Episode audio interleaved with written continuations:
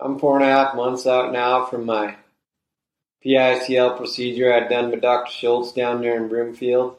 I'm doing really, really well. I went on as 95% better than what I was. I still see my physiotherapist, Marine, once a week. She has been amazing at facilitating the right conditions for me to heal up in. I can't thank her enough. I had some really bad rodeo wrecks in my younger days severe whiplash, severe concussions. Resulted in an instability in my upper cervical, CO123. But I'm back riding and roping again, flying bush planes, running, and doing all the things I love to do without the neurological implications that come from an instability in that region. So I can be more grateful for everything Dr. Schultz did for me down there. Them guys to have the courage to come up with that procedure and follow through with it.